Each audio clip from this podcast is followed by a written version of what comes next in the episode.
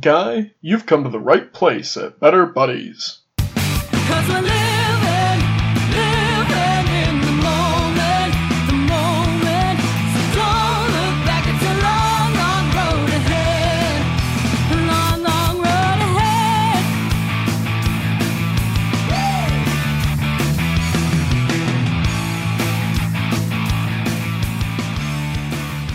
Hello, and welcome back to Better Buddies. As usual, I'm your host, RJ. And with us this week, we have Calvin, Hi. James, Hello. and returning again, John. What's up? Okay, putting that at the end. Uh, train of thought, Yeah. just derailed. Gonna put it back on the tracks. You were starting the podcast. I was starting. it's another but we week. started, so it's another week. And uh, our Better Buddies icebreaker for this week is a simple one, but I think sub- at a subconscious level to all of humanity, an extremely important one. And that is, what is your favorite Yeah, way to we- consume a potato? I was excited for this one. What I have a ready answer. is your I, I, I favorite know. way to consume a potato? And John's With my very mouth, excited. James, you said there's a right answer. No, I have, I have a, re- I have a ready answer. Ah. I, I've, I was thinking about this one. I'm, I'm excited as well. Well, uh, I have several answers and also a story. Oh my. Well, let's start with James. James, what's your answer? I would say just American fries, like at a diner. Mm. Um, and that's like the hash browns, you know, but they, they it's more like not, it's not flakes, but it's like you, It's you know not what I'm talking shredded, about. Um, but it's yeah, it's, potatoes, it's not shredded. cheese sometimes. Yeah, it's not shredded. It's not cubed. It's more just parts of the potato off, and then they just cut them up a little bit, and then they just throw them on the uh, the grill with like put some oil on them, some salt.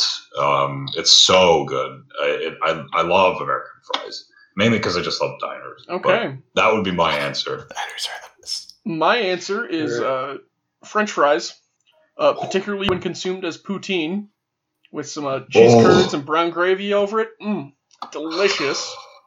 Um, Calvin, uh, do you have a preferred way to consume potato? yeah. Um, I'm trying to think. Google what technically American fries are because I'm not sure if I'm talking about this. They're like Um, little chunks, little wedges. mm, Yeah, I guess those are American fries. I guess I've always heard them as just called like breakfast potatoes. mm. Yeah, I guess I didn't realize they were all, those were Yeah. American fries. Yeah, it's So an I think it would either have to be like American fries, but I like them when they're a little bit smaller and like really kind of crusted over with that hard out, crunchy outside to them. Um, either that or um, if you go to a pub and they have like the homemade house chips, Oh, those those are usually really good. Like Are you pub talk- chips are are you talking about like potato chips or like Yeah, like potato chips, like fries? Okay, not not the British.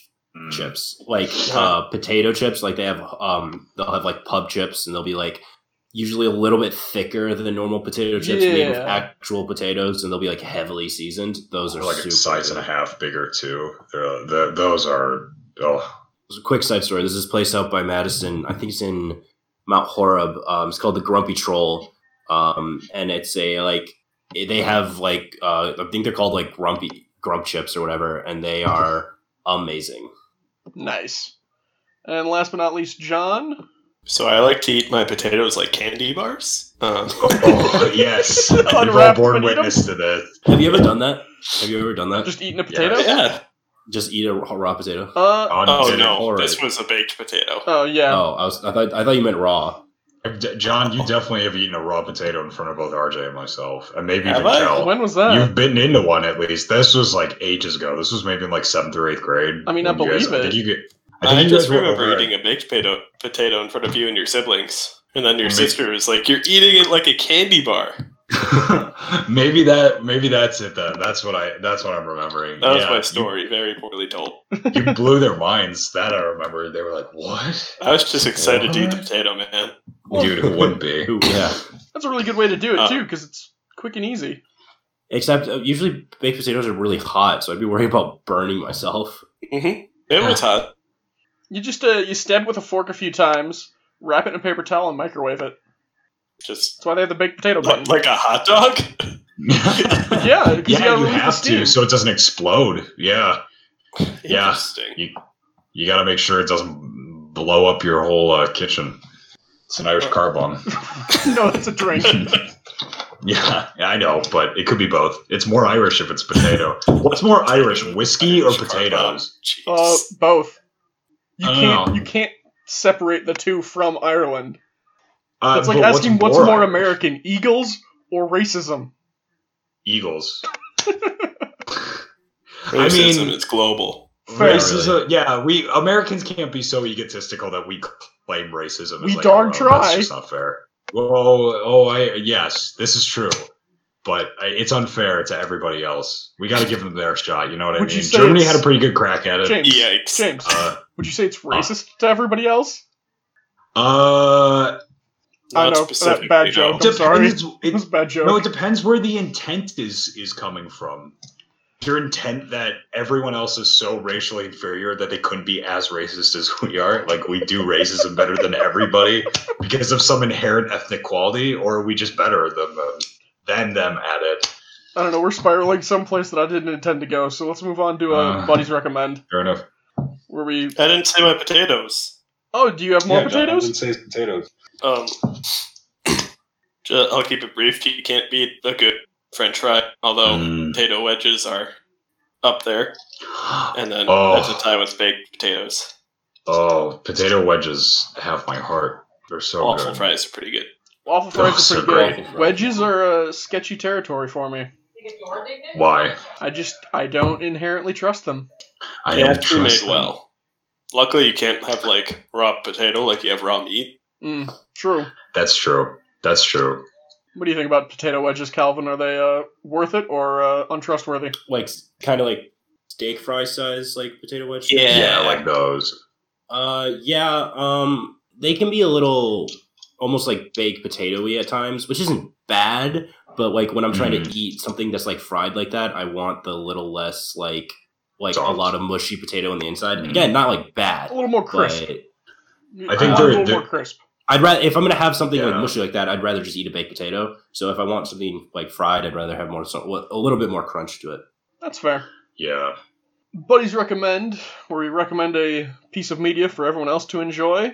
I'm going to kick it off this time because I think this is a recommendation at least one of the three of you would appreciate. Uh, this week I've been listening to the Not Another D&D podcast, which I've had queued up for a long time but just hadn't started, and was very glad to start it because it reminds me a lot of the Adventure Zone in terms of just being very lighthearted and goofy that still manages to have those serious moments that make you feel things. And Who's it by? It's um it's by a bunch of the college humor people. Uh No way. yeah, it's four of the Oh. college humor people, but I've never been huge on their like I've never been huge on their stuff, but I didn't really like I kind of vaguely recognized one of the names going into it. It's like, wait, is that a college humor person? Mhm.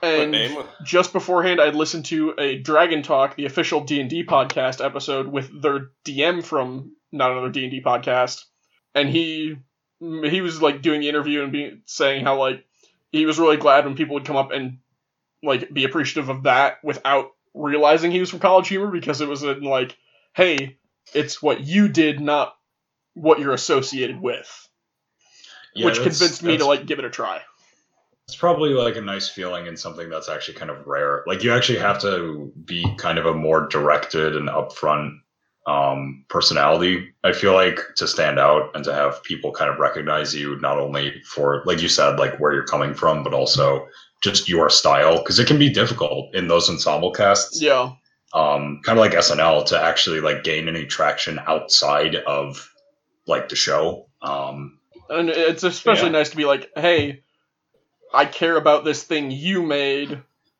even if I don't really care for that other thing. mm-hmm.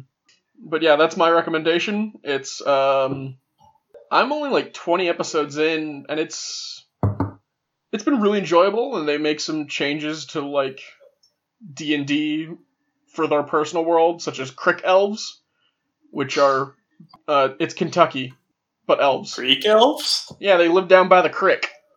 Oh, that's the awesome. Greek?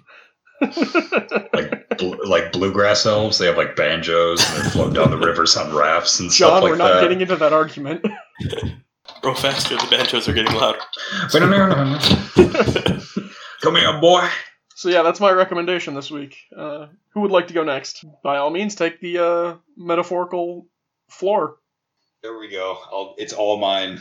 Oh, Uh, I uh, I'm actually I didn't really know what I was going to recommend. I, I was running through a bunch of things um, before, but you talking about College Humor got me thinking. Um, I'm going to recommend just old episodes of College Humor. Um, I really love their stuff. I love it a lot. Um, I think there was a definite shift probably five or six years ago where um, a lot of their like kind of more mainstay people, the people who had been there since like the early days, which would have been like 2006, 2007, and then through like 2012, 2013, they kind of left around that time. And uh, it's not like it got, it's not like yeah, it got bad. It's just it just wasn't the same because it was just it's now kind of it's not really college humor anymore. That's the biggest complaint I've heard is that it's more just kind of like early 30s, late 20s millennial humor, which isn't as like kind of funny or new. Um, I would I would really just for anyone who either watched. I mean, I used to watch old college humor like I used to watch them all the fucking time in high school and even in like later parts of middle school, and I think they're awesome. Um, I think it's it was a really great like unique little show that they had for a while. I think they had a lot of really talented people, and a lot of them are actually writing for like John Oliver and Jon Stewart and Colbert and SNL and like so they did go on to do like other stuff. Um, yeah. but for what they had during it, they managed to just it was kind of lightning in a bottle. They managed to make something like really kind of cool. Um, that was back in the days of the internet where it was like The Wild West. yeah, and it, it felt like, wow, this is cool. Like, even though these guys are 10 years older than me, it feels like I could do this too. And it still felt grassroots while, like, you knew that, you know, obviously these are like young, early to mid 20 somethings. Um, As- but there was still this really As they Hmm. aged and kind of upped their production value, it still felt grassroots. Yeah, yeah, that's a that's a good way of putting it. When they had their more like original kind of group there, it still managed to maintain that college feel that it was really just a bunch of people who kind of know each other through schools and stuff like that and then just kind of came together in New York office and it really reminds me of like the early like the the art the early days of RT shorts. Yeah. Um except a little more like uh, a little less like uh, goofy, but like there's there's some really like sharp humor embedded in there, and there's some really funny stuff. So I I just recommend like Early college. really humor. any early college humor. That's what I would say. Okay. Uh, John or Calvin, who would like to go next while the Uh, other. I got one. Oh, you got one? Excellent. Um, well, I got I got two. Uh, That's fine. One's really quick. Um, but uh, the first one is uh, I posted an article earlier that RJ, you I believe you saw that. So I recommend it was a uh, the article. Calvin and Hobbes comics, just in general. I saw there was an article on what was that Polygon? Yeah, it was on Polygon. um, and they were equating um, Calvin and Hobbes like lessons to lessons we can learn in quarantine and stuff, and it was just a really cool article. So I would recommend all of the Calvin and Hobbes comics. Um, but then the my other recommendation is James. You have to help me on the names. Um, that comedy special thing that we watched last night. Middle Ditch and Schwartz. So Oh, Thomas Middleditch and and Schwartz. Schwartz. They have a new thing on Netflix. It's a three episode improv show, and it the we uh, James and I watched the first episode last night, and it was hilarious. Oh, I, I am so glad to hear that because I've been meaning to watch that. I've been like waiting for it to drop. I, I highly, highly recommend. I'm not. I hate audience interaction, especially with comedy shows. Um, and the first like five minutes of it is like audience interaction, but it's basically them just getting a plot line for their improv, and then they just for the remaining like 40 minutes they just improv an entire thing, and it's hilarious. That's awesome. It's Awesome. It's it's really good. I guess for anyone who doesn't know like the names, like and can't put a name to the face of the name or whatever, you most people would know Middleditch, Thomas Middleditch from Silicon Valley. He's the main character, and then Is it the obviously guy? Uh, he is the Verizon guy. Yes, yeah, that's him too. Um, I forgot that he did those commercials. Yeah, he commercials. did. Um, And then Ben then Schwartz obviously I think- was uh, Parks and Recreation. Um, Jean-Ralphio John Ralphio. Yeah, they they were both Oh. also like old. They were part of in and out of old college humor stuff as well. They're Oh, they're really? great. I I'm not gonna lie. When Cal put it on, I was a little reticent because I was like, I don't know if this is gonna be like that. Can be hard. It can be really hard to maintain like Yeah. energy in an improv show for like it's like almost an hour long, Well, which is just, like- insane. when I saw that that was going to happen, the way I understood it was that those guys were friends, and Mhm. just based on at least what I'd seen with um, uh, Schwartz, Ben Schwartz, he already just brings a lot of energy to his stuff. So if he's got someone to feed off of and like pick up the slack, I thought it was I was really hopeful. So I'm glad to hear it's good. Also, Calvin, yeah, um, yeah. that Calvin and Hobbes article you're talking about on Polygon, I was really impressed that like near the end the author made it a point to say we do not want um Bill Watterson to come back. Don't ask him to come back. Well, well, he, yeah, him. he kind of had this like thing where he was like, "Oh, hey, if you see Bill, like, tell him this. Maybe stay six feet apart, actually ten feet apart." And then he was like, "Actually, just leave him the heck alone," yeah. because because so many people try and like track him down and stuff, which is kind of understandable because he was a big part of many people's childhood, and like it that that comic was a big source of inspiration for a lot of people and um, stuff like that. So people want to meet that guy, but that's just not who he is, Yeah. and he just wants to be left alone, which I can respect. And that that's one of the things I just thought was really touching about the article is them saying like if you see him say like thanks, but also like don't go looking Just for leave him, him leave him alone. yeah. Mhm. Uh and John, uh what would you like to recommend? Um, so I've been on a, a huge Star Wars kick this year, or at least Woo. past couple months. Okay. Yeah.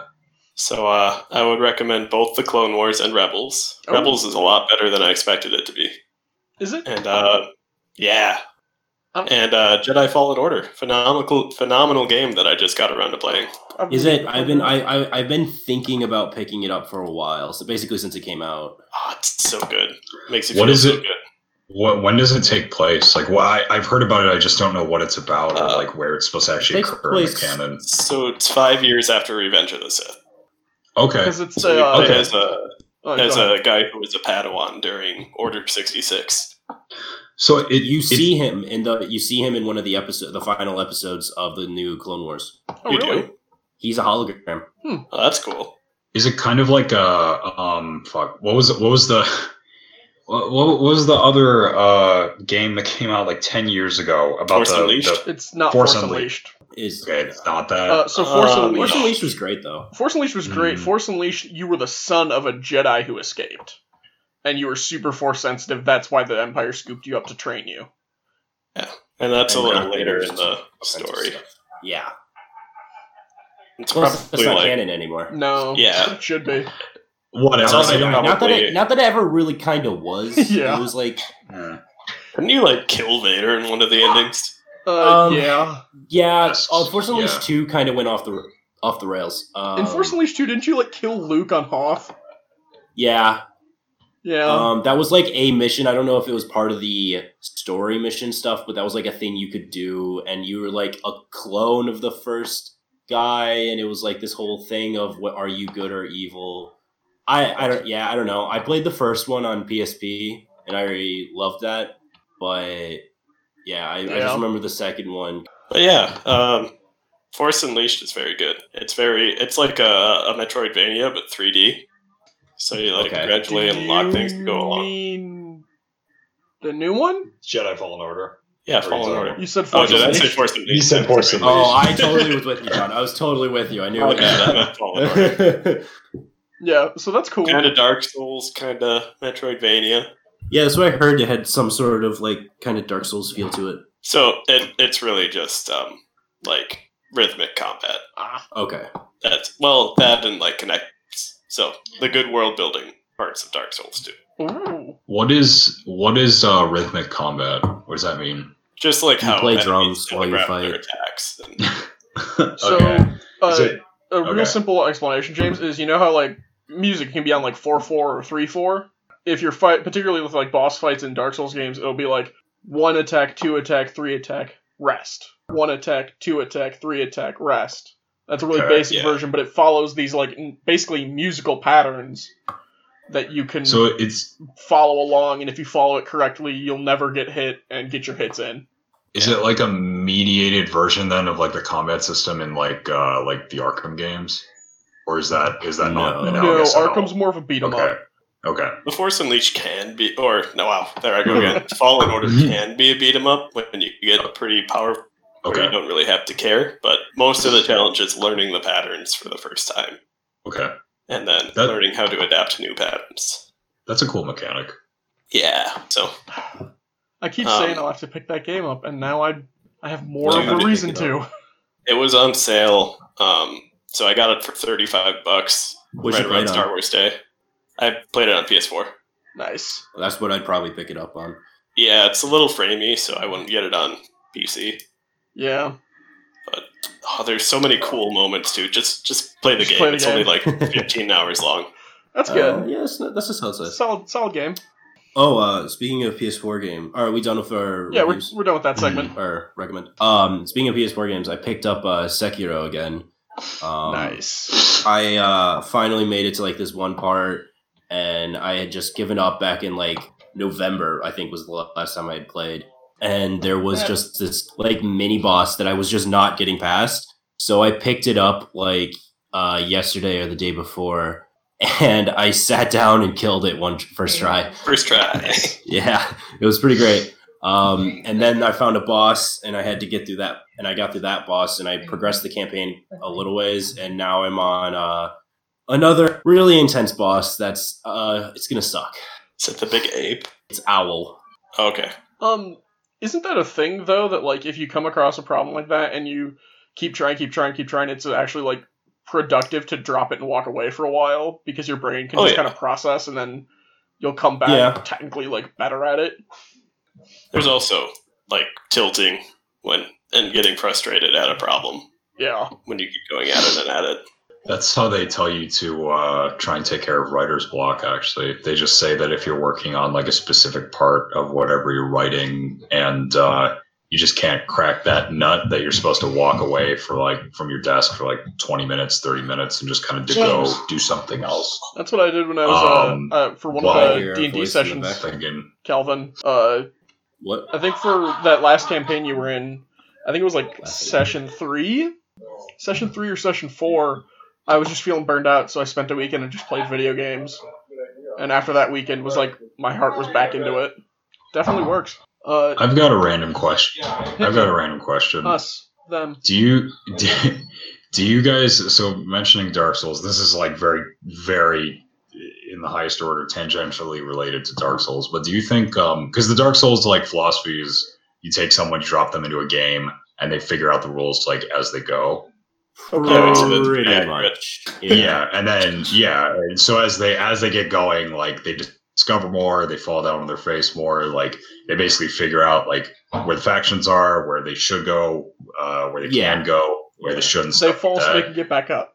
Do you Yeah, they he- let you go anywhere. Like they don't block you from doing anything. It's just the enemies there may just one shot you, and that'll block you from going there.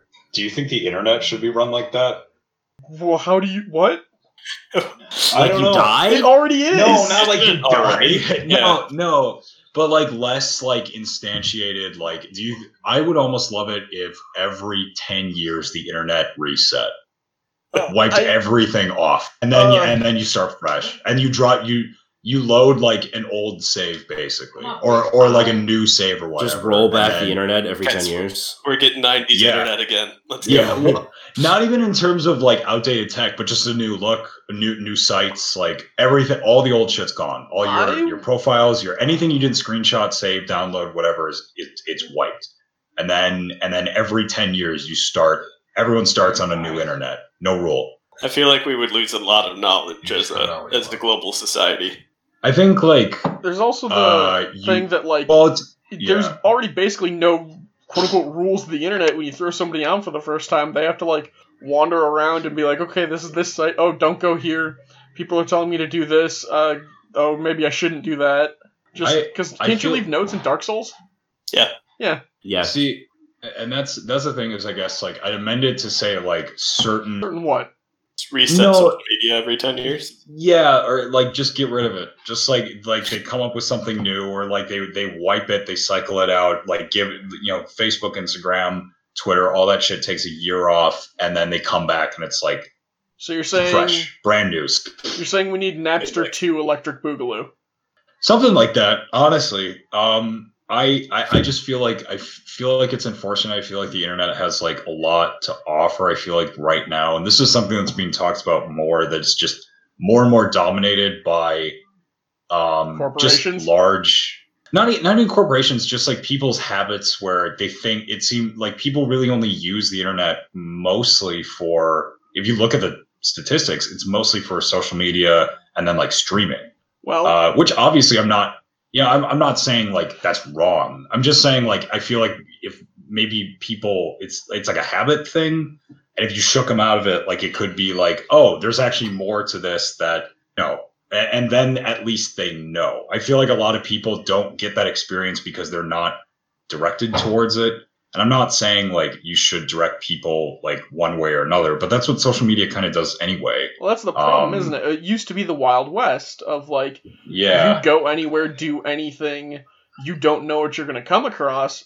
Maybe it's good. Maybe it's a horrendous virus, and it's on your head what happens to you. I think that's a bigger factor than we're giving it credit. For. Like so much of the internet is a minefield. of Yeah. spyware and viruses and everything, and social media is kind of the hub where you can pretty much assume most things linked there are safe. So it's like your place to go to find anywhere else. It's That's a good point. it's the oasis, That's a really good the the town with walls, with the dangerous wilderness around it. just i feel like it's it's kind of the equivalent of like you have the entirety of the library of alexandria i know this is like an, an analogy that's been made countless times but you have the entirety of the library of alexandria at you're in it. It's at your disposal. It's all there. And it's called But- Wikipedia.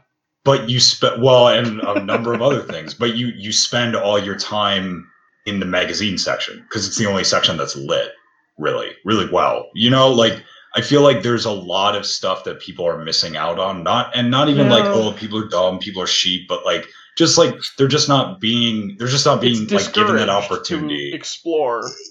Yeah, just the idea that we should reset the internet, or that it used to be a wasteland, Wild West, Mad Max, Fury Road style place, and now I mean, it's still it's still is. It's just there's a the most the most places that most people go to aren't those anymore because people dealt with that and then they were like, I don't want this. I want structure. So they built structure and then they live there. It's the same reason the world isn't Wild West Mad Max anymore. That's We dealt with that. We decided it sucks and built structure and civilization. I feel like it's not even like I feel like it's now what the what the modern internet is more akin to in structure is more like a Victorian London where it's like Yeah. it's nice on top, but there's these really grimy and interesting Yeah, sections like down at the bottom. Yeah, like, and I, I just think it's unfortunate because I, I just feel like I it's it again. There's there's a lot out there for people to kind of experience and look through, and it. it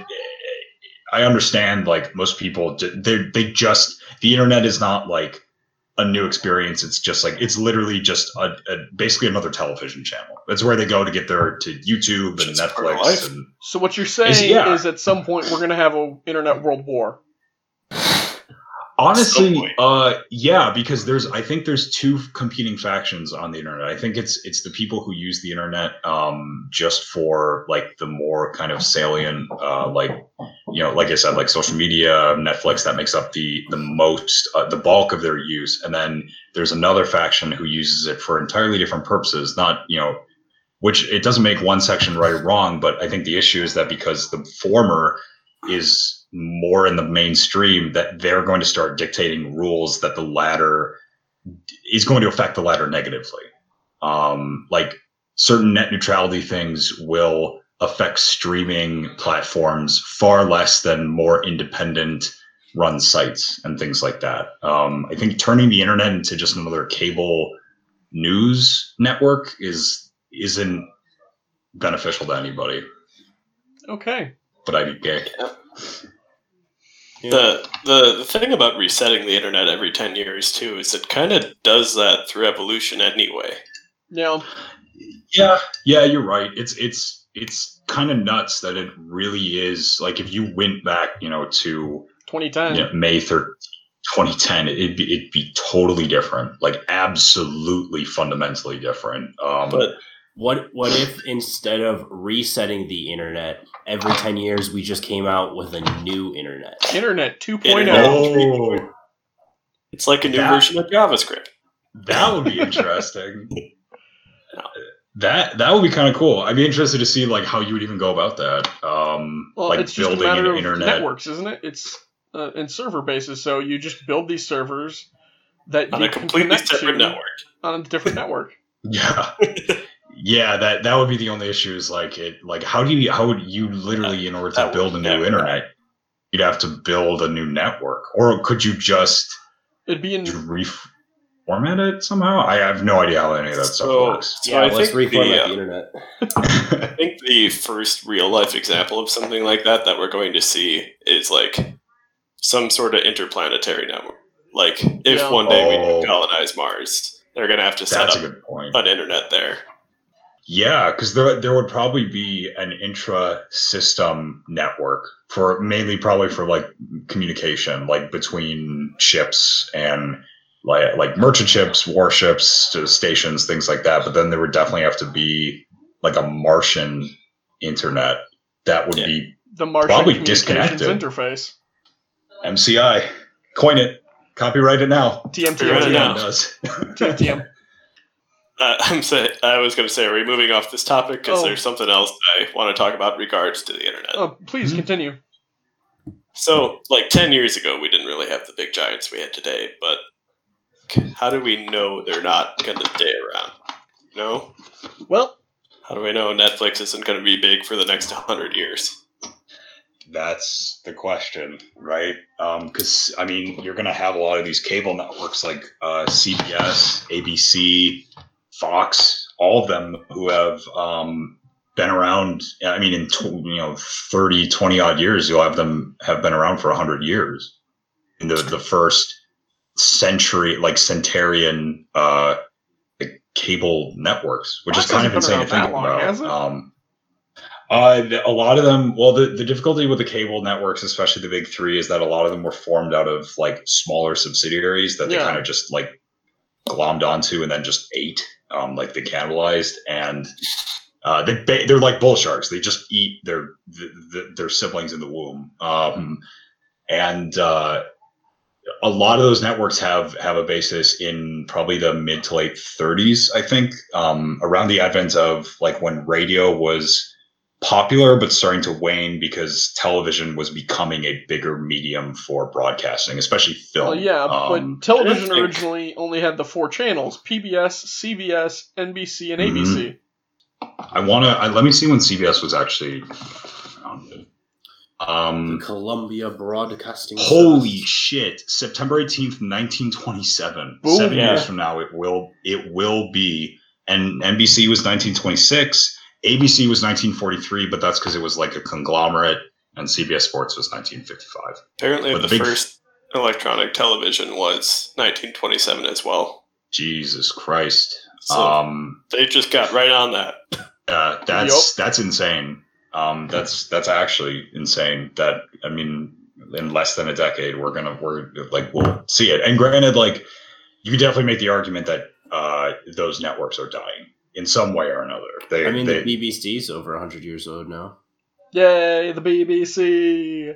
it's true. They must be. They when did that even get started? That Uh, that probably radio. 19. radio, right? Yeah, they start- oh, I guess BBC as in. Oh, no, it's BBC News. I just want BBC. Uh, oh, I'm sorry. Two more years. 1990 or 1922. Still, that's pretty soon. That is really soon. Yeah. Um wow. No, it's it's kind of nuts. I mean, I do think actually I, I think I, I could definitely see Netflix, Hulu. Um I think they're essentially almost gonna be kind of possessed by like the ghosts of the big three. I think they're just gonna be like Trojan horses for essentially the same Well, format, what- just that's what Hulu updated was. for the internet. Hulu was a Yeah, conglomerized direct response to Netflix by Disney, Fox, um, and NBC. and NBC. Yeah, Shit, I didn't know that. I thought they were just a separate private company. And now Disney Um, owns it. Woo! Yeah, now Disney Jesus. owns the majority a vast share. majority of Hulu. Jesus Christ. No, I mean, so yeah, so there. I mean, I think Netflix probably has the best chance to be something new and different, just because it is, by and large, a a, a almost just entirely a, a byproduct of the internet, um, at least in its current form. But it really depends because they they like all social media sites, most internet companies are running at a huge deficit. They Yeah. do not make a lot of money, um, which is why they literally kind of have to keep pumping out shows because the, they need like it, it, it's kind of like a self-defeating cycle in a way unless they start to actually turn genuine profit Yeah. because it's it puts them in the hole to make shows but the only way they make money is by making more shows which puts them in the hole even more and it's like It's a good point. you know it, Might just but- self-destruct. yeah, and so I mean that's why like obviously people will go to ad revenue because you know that way you have a, a third leg kind of stand on. Um, Well, that's kind of the problem what for they're in right now is the streaming wars. That yeah, it's before Netflix didn't have to worry about it too much. They could kind of, yeah, they had to invest more. They weren't doing great, but it wasn't as big of a gap as it is now compared to then. That like nowadays they have to put so much more money and effort into creating these new original shows because they have to compete with Hulu, Disney Plus, HBO Go, HBO Max, the Warner Brothers thing that Warner is doing, Apple TV, Peacock, and What? you, have, yeah, you haven't heard of Peacock? and I've not heard of NBC's proprietary streaming Oh, that service. makes sense. Which is gonna fail. They can't support it. I honestly think almost all those are going to fail except for uh, Netflix, Hulu, and I Disney Plus is just going to be around, but I don't think it's unless they really come up with some good original programming, which they just don't really need to. There's no financial incentive for them to do it yet because Well- they have such an enormous back catalog. That's true. They have Uh, been making some pretty good stuff, like the last season of Clone Wars and The Mandalorian back on Star Wars. That's Well, that's, part of the problem true. right I've now, heard- though, I've- is they're putting Yeah. out those good. Like Clone Wars was good, Mandalorian was good. They have the Marvel shows that are coming, which people hope will be good. But in between that, they haven't had anything for anybody No. else who's not Oh. a Star Wars fan. and That's- that's the well, big, that's in terms well of i think new their big their big issue right now i feel like is probably that they've taken two big knocks in the past year alone which was the conclusion of the marvel franchise. Because say what you want like i admire what they did. I really do. That do. chapter is From- closed.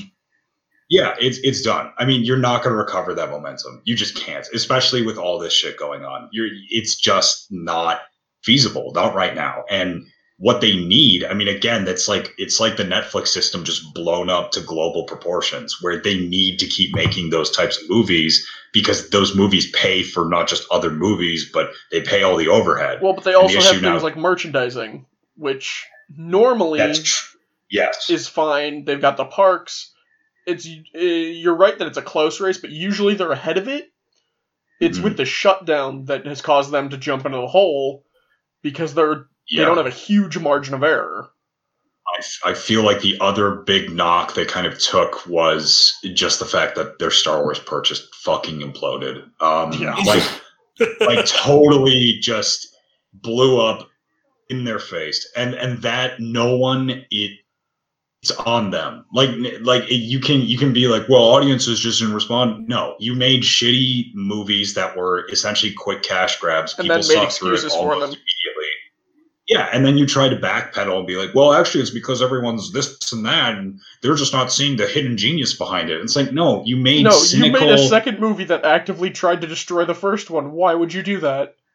Yeah, and it's like I'm I'm fine with like I I I'm totally fine with them wanting to remake or not remake, but like you know Do something new.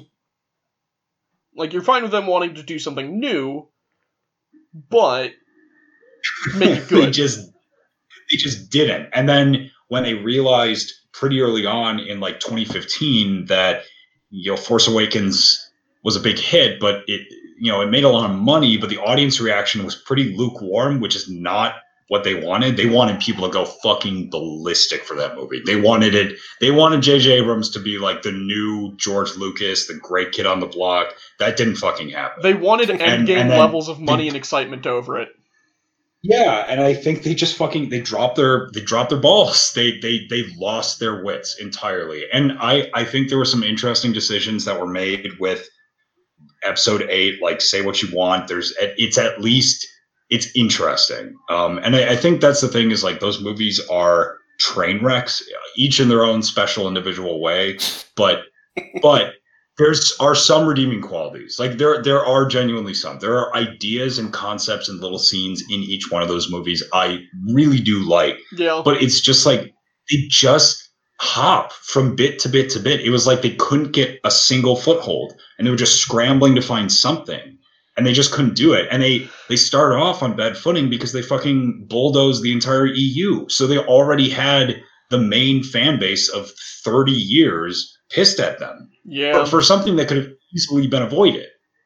They could have just kept it, but of course that would mean like doing more work on the legal and financial end, which they don't want to fucking do. So they're just like fuck it, like throw it all out. Well, Who cares? and- And it just damages their reputation and arguably the revenue stream in the process. And it's not so much that they like threw it out; it's that they threw it out and that said, "Don't use any ideas from this." Yes, yeah, that was the other thing that they kind of. I don't. I, I understand where the sentiment was coming from, where they really wanted to make it a different feel, but I, I think they they struck a really odd, condescending, patronizing tone where it's like, well, we're just different. Like, fuck everyone else. Like, we're gonna make this great thing and blah blah blah blah. And it's like you didn't. You didn't. just didn't. Yeah, and and that's not to say like I'm not knocking. I, I think it's completely the fault of management. I'm not Oh, yeah. knocking any of the actors. It's not Abrams. It's not any of the actors. It's not any of the writer, writers. It's the management looking at it and saying, "Well, this is our thing. We're gonna make it our thing. We're gonna cut it around the corner so it looks like a mouse head, and you're gonna love it." Yeah, because because at, at the time, yeah, like at, at the time, you know, five years ago, which already feels like eons, um, in the way that media moves now. But like, you know, anyone, people were. Do you remember how excited everybody was? They were like, "Holy!" It was tense. You mean was like a that- really uh, where we went to Grant's and stayed the night so that we could get up stupidly early in the morning to start our marathon, so we would be finished with all six That's movies in time right. to watch Yeah. seven. Yeah, think how okay so think about that think how many think about that one scene that uh, us as a group of friends doing that think about how many i guarantee you all across the country all across the world there are people doing that. Yeah, building up anticipation in their own way whether it was marathoning the movies or just hanging out before like talking about like yeah this is exciting this is great blah blah like and then you get there you watch the movie you come out and you're like that was fun. Um didn't get it though. Like i didn't get that thing i wanted. Like i, I it just didn't it didn't feel hit the right chord. Something was off. Yeah, it didn't feel right. Like it felt like this is fine. It's like being served like a lukewarm cup of coffee when you It's want like- when you want a hot chocolate. It's like the You're guy like- who you were really Yeah. good friends with, but you both went off to different colleges, and he came back and there was just something off about it. Yeah, and it's like it's it's like um it's like with a yeah that's a, that's a good analogy where it's like and you're hoping that maybe he he's changed and he's grown and matured and things like that and then you meet him and you're like oh you're still It's still them, kind but something yeah, is it's- different. it's like you're kind of the same like you didn't really grow um you got more money now that's great you look you look young. The goatee's a little that's- weird, but okay. yeah yeah like I, I think that was that was the issue is that a lot of the charm from the earlier movies comes from the fact that they started out from really really just indignified places uh, at least the first one. And, I- and obviously that's like a famous story where everything was going wrong. George lucas is this weird autistic almost director who he doesn't know how to work with actors and no one really knows what's going on. Like some of his only concrete direction that's consistent is there's no underwear in space. Like like no one no one knows what to make of it. They're convinced it's going to be this rinky-dink little bullshit like sci-fi movie. And then it ends up- fixed it.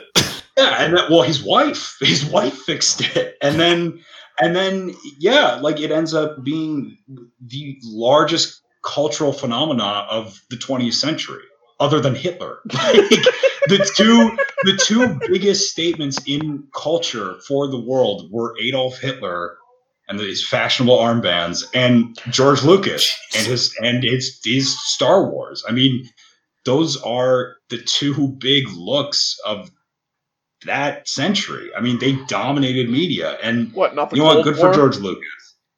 No, Cold War was too like weird Chill? for people. Cold, Cold, yeah, it's a little too chill. No, Cold War was like too. People didn't want that. People wanted like a World War II again. They wanted like clearly defined good guys and bad guys, and Cold War didn't have that. It was just like, well, this guy might be a double agent. He looks Russian, but is that racist? I don't know. Let me shoot him. Like blah blah blah. But Uh, Did he bleed No, red? I- he I- did. Uh, I guess he was Russian. he did communist. Um, no, I, I do. I, I feel bad. I, I do think some responsibility and culpability has to be shared with, like J.J. Abrams had to have a bigger hand in that. I, I know he did. Like, um, he's he's got to take a little bit of that, but I really think, unfortunately, it falls on Kathleen Kennedy. Oh, it Um, absolutely does. She she fucking fumbled it. They threw her.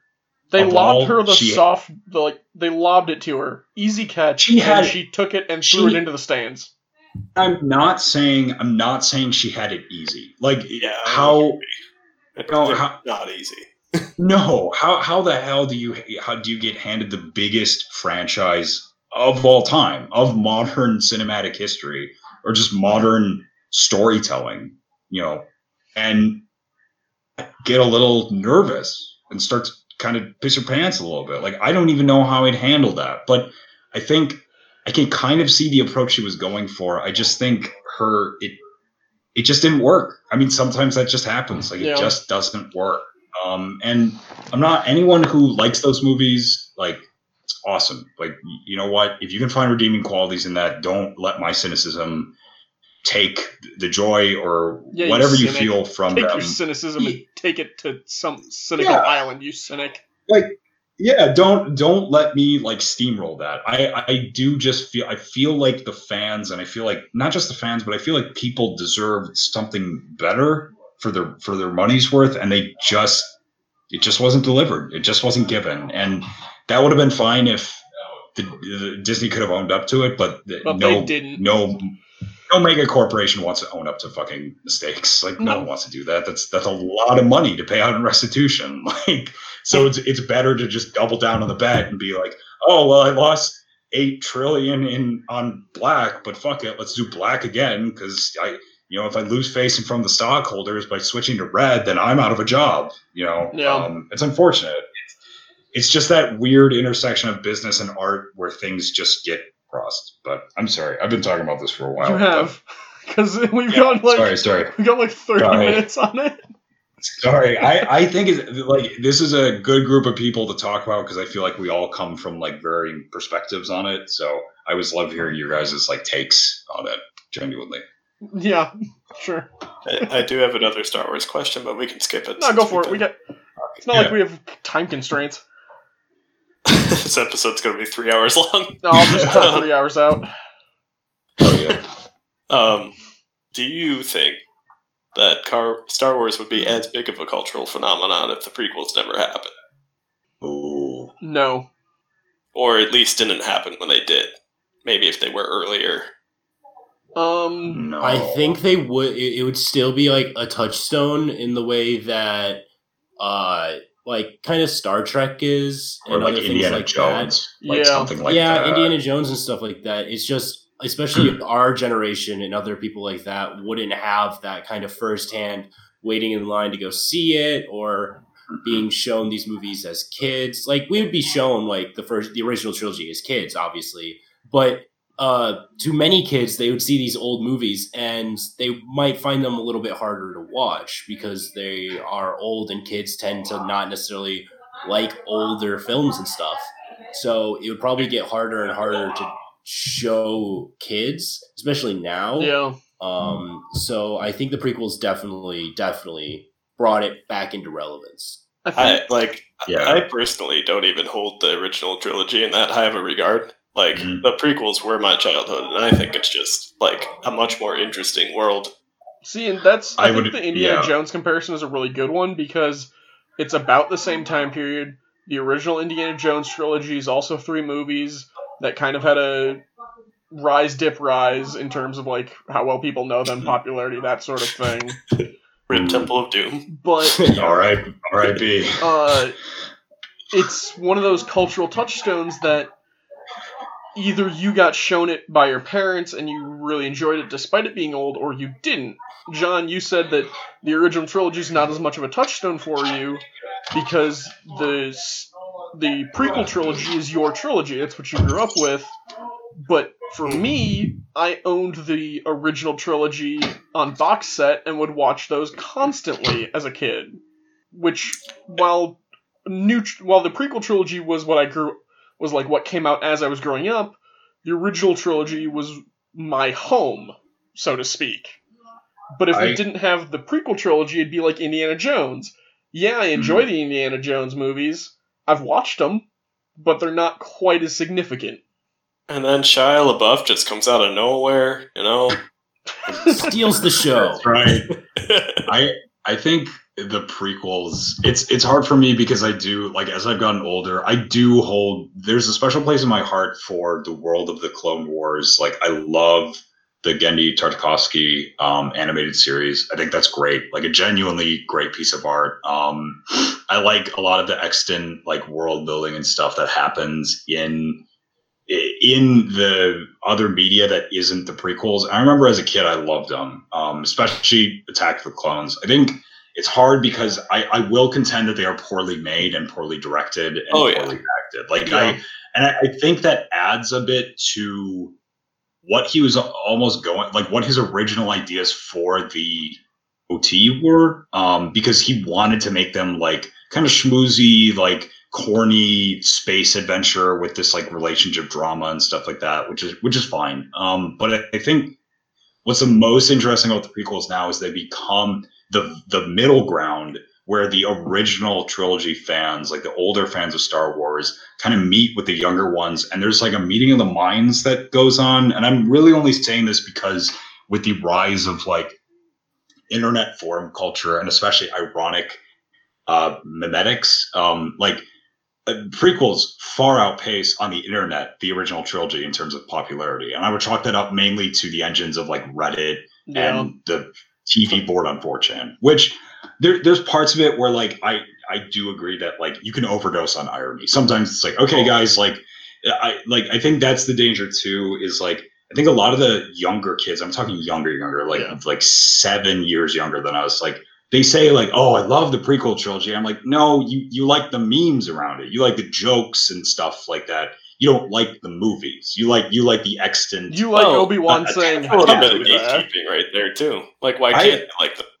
I, I think I no no no that I think they can, but I think you like it's important to acknowledge like It's that they could. It's it- they have the it- possibility to enjoy the prequel movies, but they Yeah. have not yet asked themselves the question of, "Do I enjoy these movies or do I enjoy the memes of these do, movies?" do I genuinely do can you sit down through the prequels, wipe yourself of all prequel memes, watch them and be like I enjoy this. And I would ask that to a 16 year old who browses prequel memes and who is like, yeah, I love Anakin and blah, blah. It's like, and I do think what's cool is to see younger people take, um, with Star Wars demystified, they can take these characters and run with them and do all sorts of cool things. And I hope when that generation gets into the position where they can write those movies, they can actually write like a realistic portrayal of like Anakin and Obi Wan and stuff like that. Because I, I do not think those characters were done any justice in the prequels. I again, I, I think there were I think there were interesting ideas um, all throughout.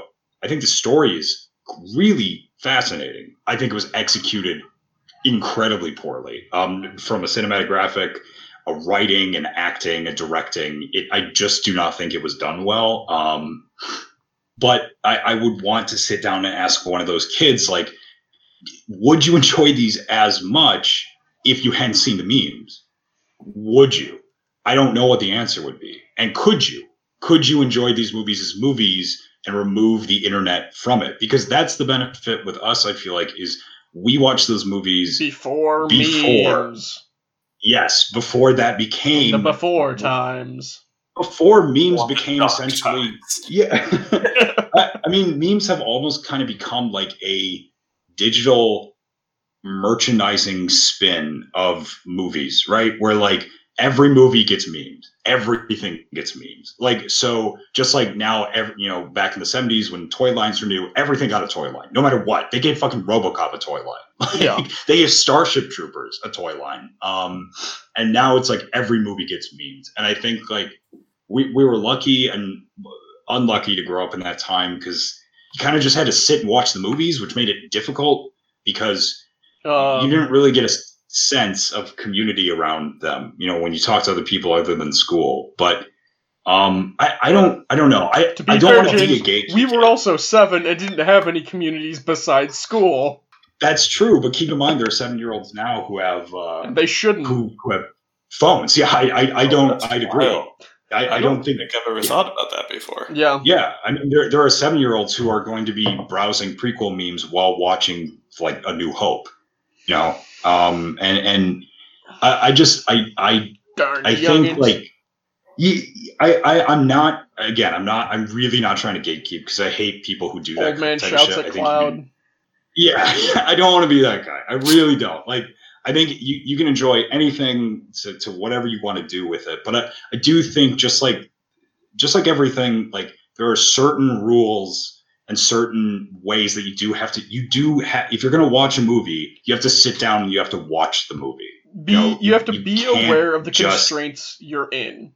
Not that Yes. there are rules you have Yeah. to follow or rules Yeah. you choose to follow. It's just be aware of the influences on you that impact the way you understand things.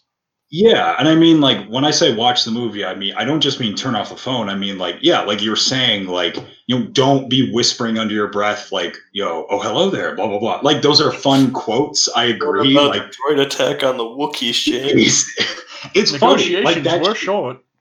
It, it it's funny. It, it's just like y- if you're just importing and recontextualizing it through just the lens of the internet, you're not watching it. I don't think as as a movie as it was presented. You, you're watching it as a byproduct of internet uh, humor, which which is fine. But I don't think that's like a, a movie going experience in my in, in my opinion. I, I think you need to be able to sit down, like you said, RJ, like kind of detox yourself of of those types of influences. Be like, okay, I'm watching this movie. Let's watch the movie, and then you do it, and then you can come and walk away in the same way that like if you're reading a book. You're not also you shouldn't be scrolling through your phone. Uh, you know, if you're reading like a Jane Austen novel, you're not You're not looking at Jane Austen memes. absorb something one at a time, and then you can go and make the memes. You know, then you can go and do that. Then you can recontextualize it, but you got to take the original source first. I Okay. John, any other Star Wars points you want to bring up before uh, we move on? Um, Get another solid 20 minutes of uh, going on on this? how about how the Clone Wars fixes the prequels?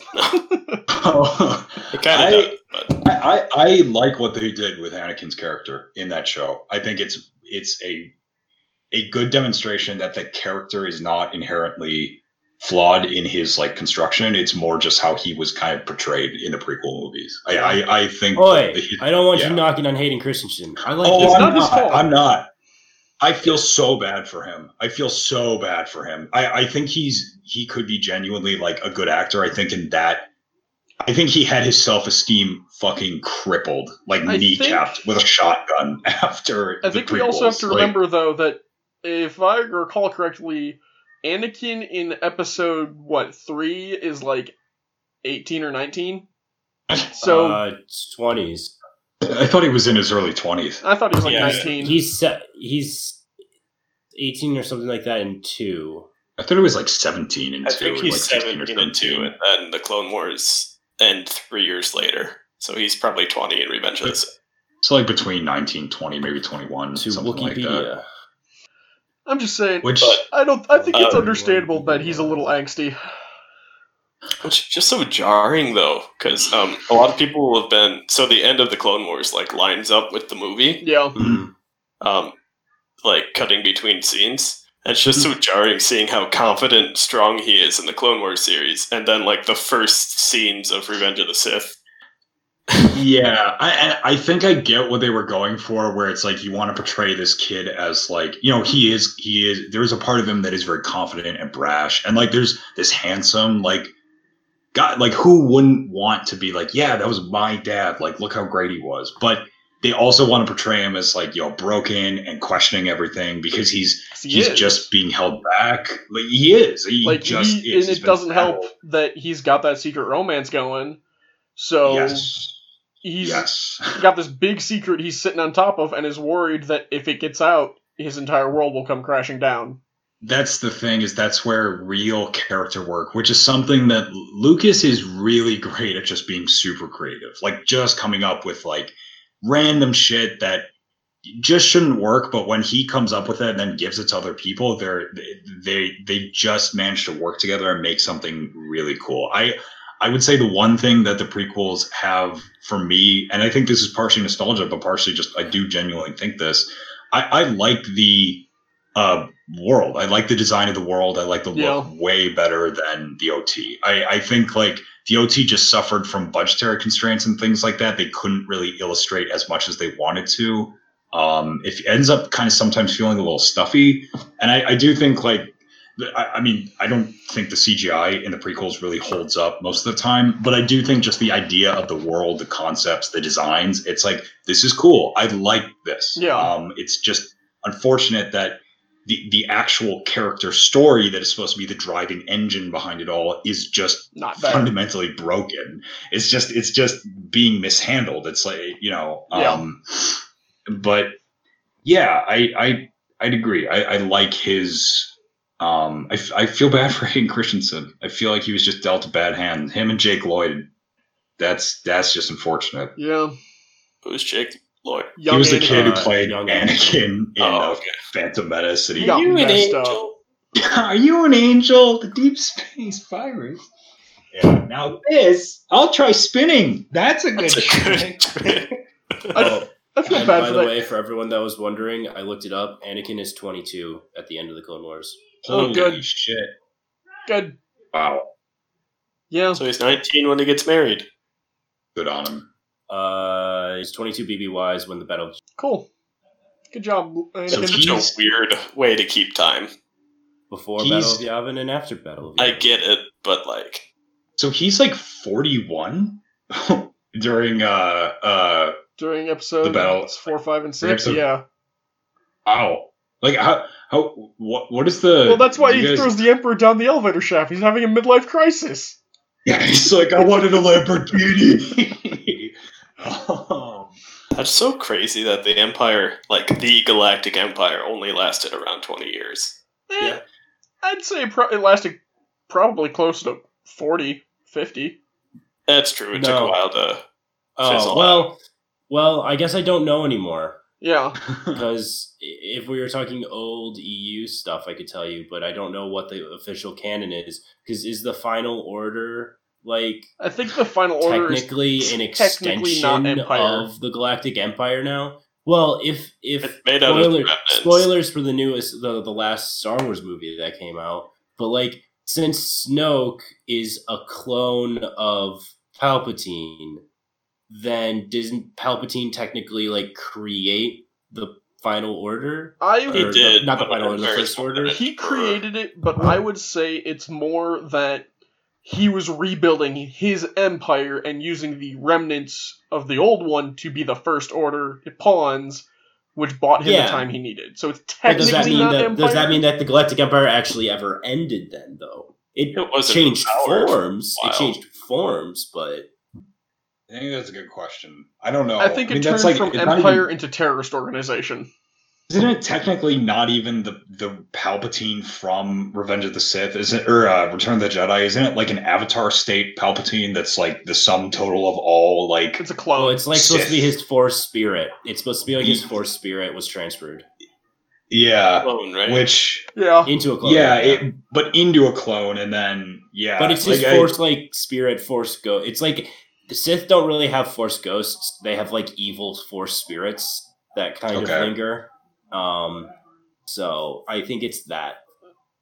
Force Also, Also, spirits. don't forget his first name, Sheev. Sheev. Sheev. That's right. Good old Sheev. Fucking Sheev Sheev, little lady killer. Uh, I really wish. I I hope in some way, if they ever do remake the prequels, they pay homage to the bits in Robot Chicken episode three, where he's like building his dream house on the Naboo beach or something like that. That would be like a nice little nod, some something like that, um, just to acknowledge, like, because I think. I don't know though. I think I think one of the merits of the original trilogy and even the prequels is that they don't they do callbacks, but they never do like the wink wink like Nudge, fourth nudge. wall meta shit. Yeah, like hey, we know really- you know, and we know you know we know.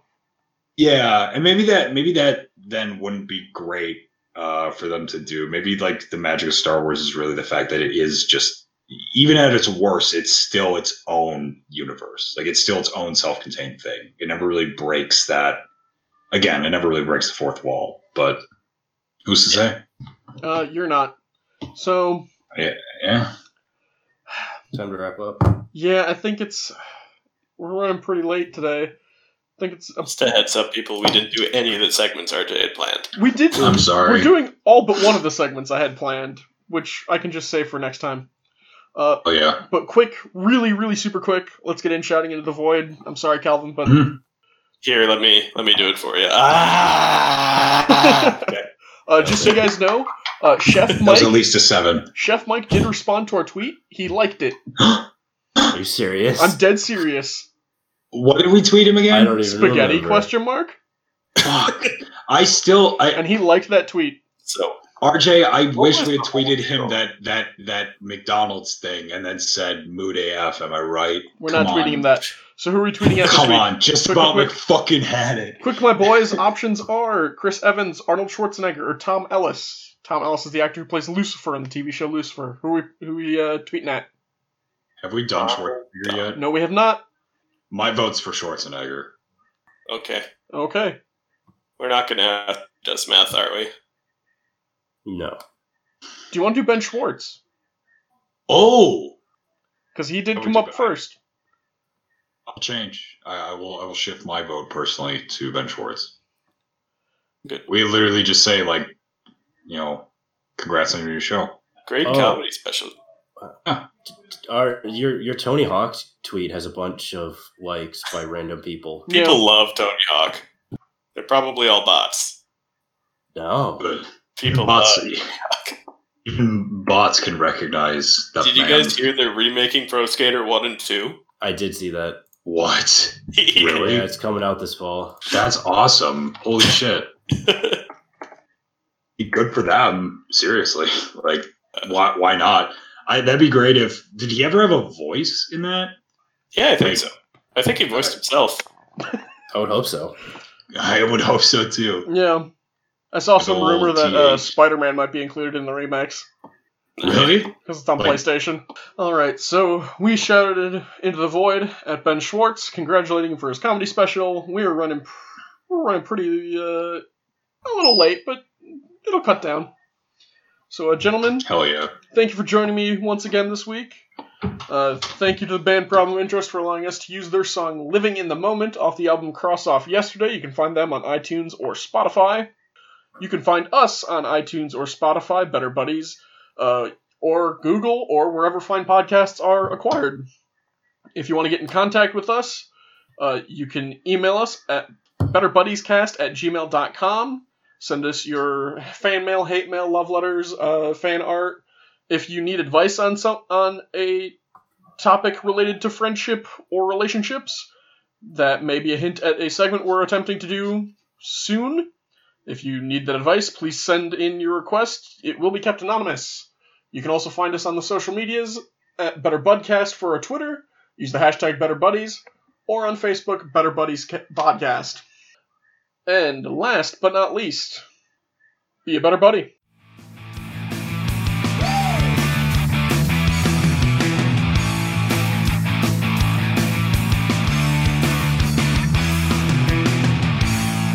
Uh, let's see if I can pour my tea without spilling it on my laptop. That's a dangerous game you're playing, Calvin. Pour the tea. Pour How much it. space do I, James? No. You gonna bitch about this all night? Oh yeah. Well, James, did you take apart the table early? Oh.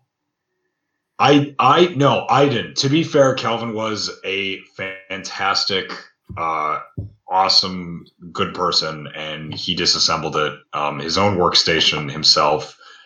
At your and request? uh, the, uh, no, no, I didn't even ask him, and and that was a very nice thing to do, uh, unasked. And then uh, my sister backed out of coming down with the van, so it was all in vain um, until tomorrow. Good. Um, but yeah, uh, I should have planned it better, but nah. so it's on you then for both. No, we'll just blame his sister. The fault it's the fault of management, but I can't be held for the irascibility of of those contracted to me. What's up?